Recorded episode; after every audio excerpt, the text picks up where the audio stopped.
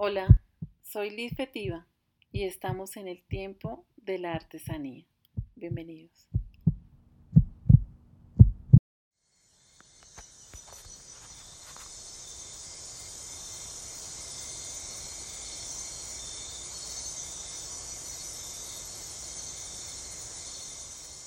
Estamos iniciando la segunda temporada del tiempo de la artesanía. Estamos experimentando en el cómo mejorar los espacios de diversas formas. En la segunda temporada vamos a darnos un paseo por Latinoamérica y algunas de las comunidades indígenas y tradicionales que tienen entre sus saberes ancestrales el manejo de técnicas y oficios y que tienen propuestas de relación en su entorno basados en la regeneración. Exploraremos un poco este concepto.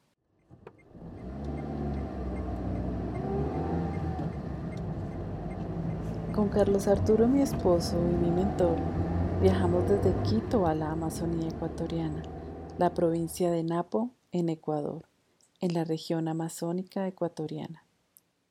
En el viaje terrestre invertimos unas cinco horas en donde a medida que avanzábamos nos maravillábamos con la belleza natural. El volcán Cayambe se descubrió temprano en la mañana.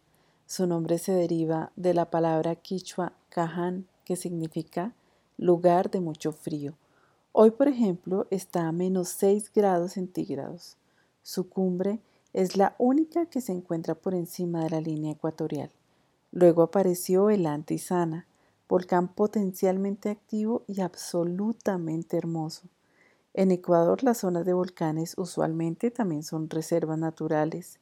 Este hecho permite respirar, por decirlo de alguna manera, paisajes más rústicos o en estado natural, aunque debo decir, de vez en cuando se nota la mano del hombre. Entonces, a lo largo del camino emerge el agua y el verde por todos lados y la intervención humana se deja sentir también, pero más disminuida.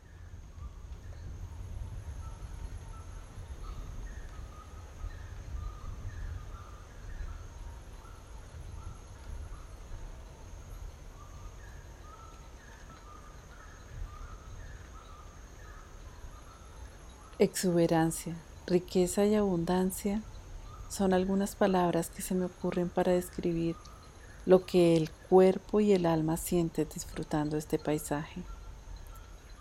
Nos quedamos en un sitio en las afueras de Puerto Misahuayí. Aquí les quiero contar cómo se organiza territorialmente Ecuador. Está planificado de forma descentralizada en provincias, cantones y parroquias rurales. Es decir, estábamos en la provincia de Napo, cantón de Tena, parroquia rural de Puerto Misahuayí. Allí, una tarde fuimos a las riberas del río y me causó curiosidad ver algunas mujeres indígenas que estaban sentadas en un par de aceras. Eran mujeres guarani que tenían en sus manos fibras de palma de chambira, fibra de la selva, que también se encuentra en los departamentos de la Amazonía colombiana y también es utilizado por algunos grupos indígenas que allí habitan. Estaban allí en grupo charlando y tejiendo con técnicas de cestería. Algunos canastos no hablaban español. Su lengua, para la mayor parte de las personas del grupo indígena, es Uao Terero, que se juzga como una lengua aislada. Los Uoranis se subdividen en 22 comunidades. Escuchemos lo que me contestó una mujer indígena sobre su tejido.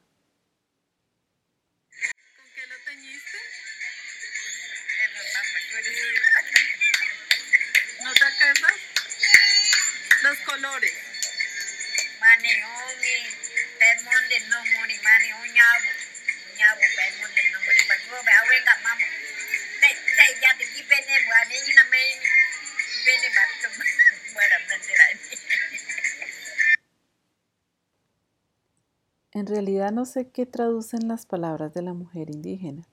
Sin embargo, dejar registro de esta lengua, que al igual que los guaranis está en peligro de extinción, nos pareció importante.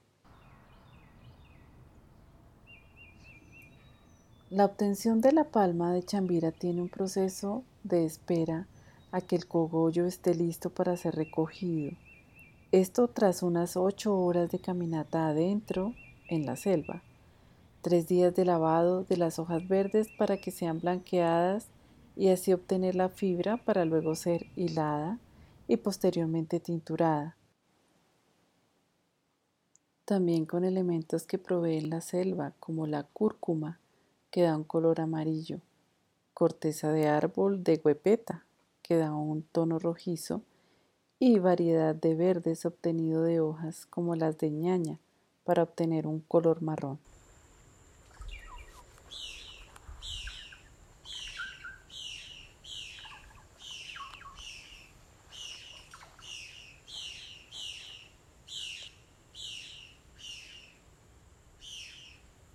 Nuestro territorio no tiene límites, es suelto, es libre el territorio. Testimonio de jóvenes guarani de Choñamparí.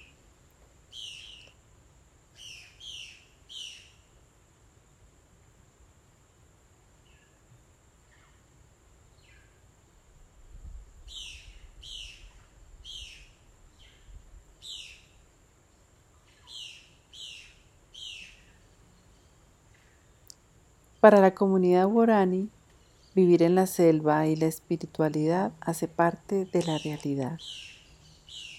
Un día temprano en la mañana salimos a caminar hasta llegar a la orilla del río Napo.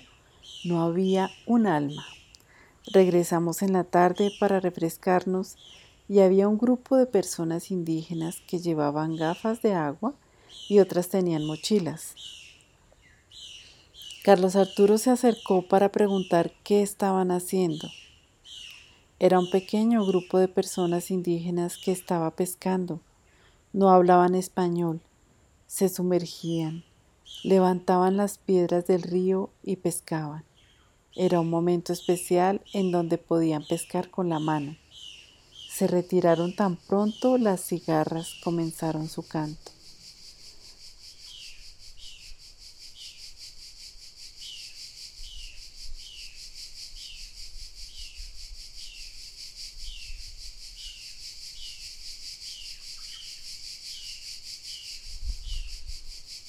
Luego, en la preparación de este podcast, averiguamos que la tradición urani dice que al canto de la cigarra es hora de volver a casa.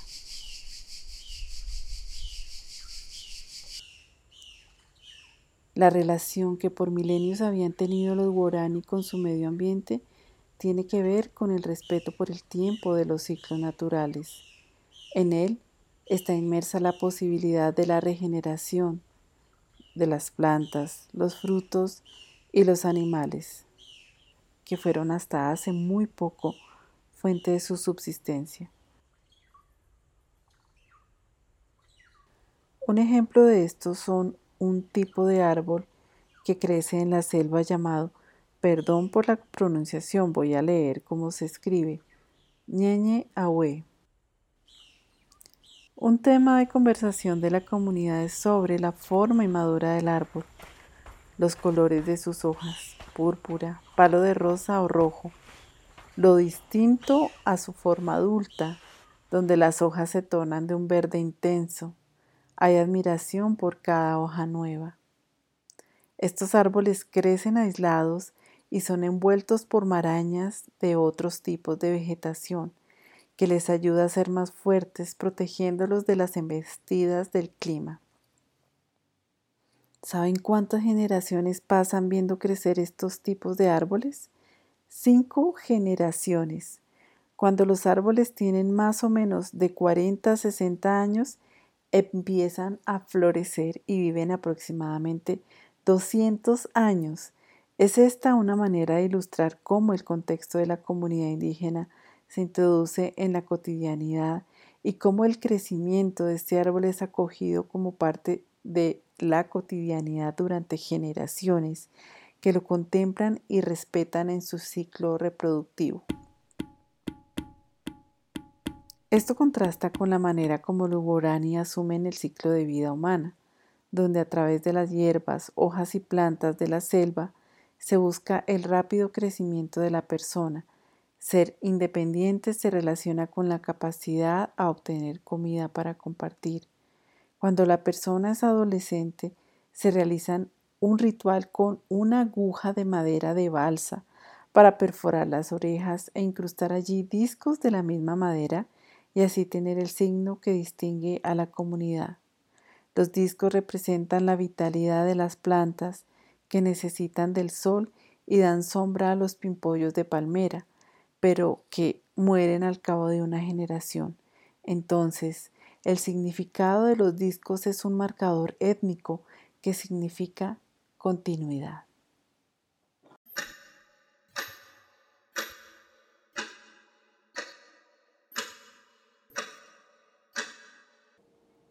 Otro suceso importante en la comunidad es el matrimonio.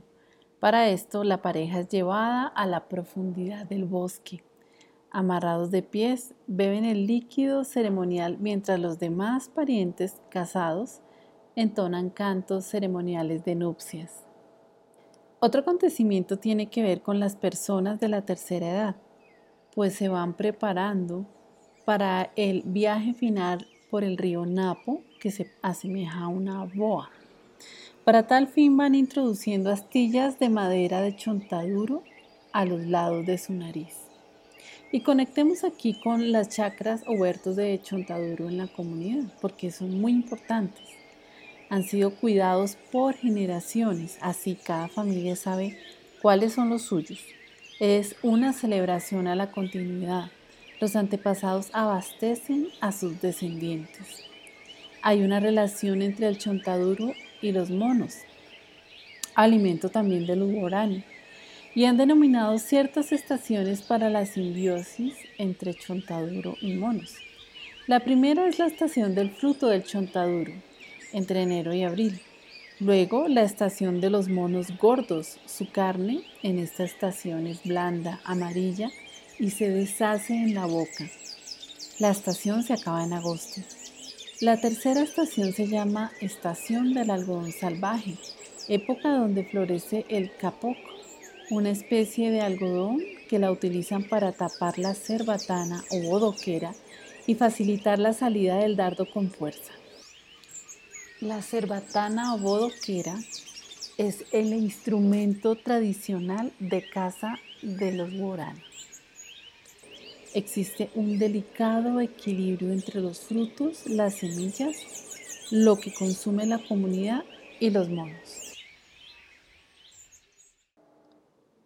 Las personas de la comunidad estuvieron alejados por mucho tiempo y fueron misiones evangélicas estadounidenses las que entraron en contacto con ellos en los 50s y 60s.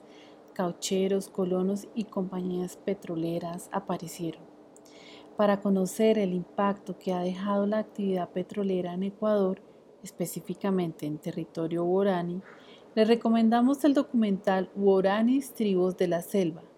Dejaremos el link en nuestra página www.boi.co.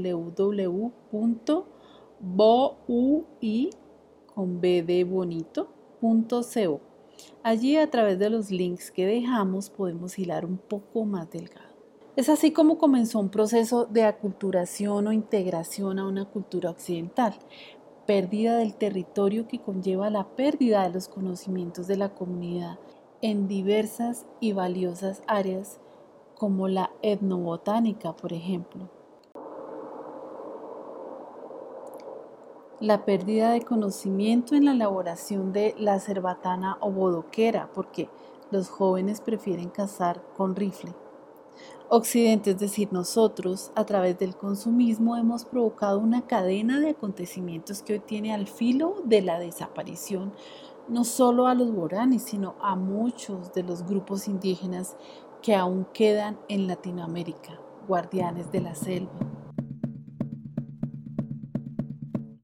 La regeneración es un proceso, un proceso del tiempo, de años, de paciencia y respeto nos preguntamos, ¿cómo cuidar la vida? ¿Cómo cuidar lo que consumimos? Les proponemos un reto. ¿Qué tal si compramos productos de alimentación al granel? Es decir, productos que no estén envueltos en icopor, poliestireno, unicel, espumafón, porexpan o como se denomine en cada país a este material plástico espumado que tarda 500 años en degradarse. Para tejer este episodio agradecemos a las mujeres y hombres guarani que se comunicaron con nosotros en ese maravilloso viaje a Napo. Agradecemos a Alexandre Surayes y Pedro García Hierro por la edición de su libro Tierra Adentro, Territorio Indígena y Percepción del Entorno. Nuestros agradecimientos también a Alexander Rivas Toledo y Romel Lara Ponce por su obra Conservación y Petróleo en la Amazonía Ecuatoriana, un acercamiento al caso Borani.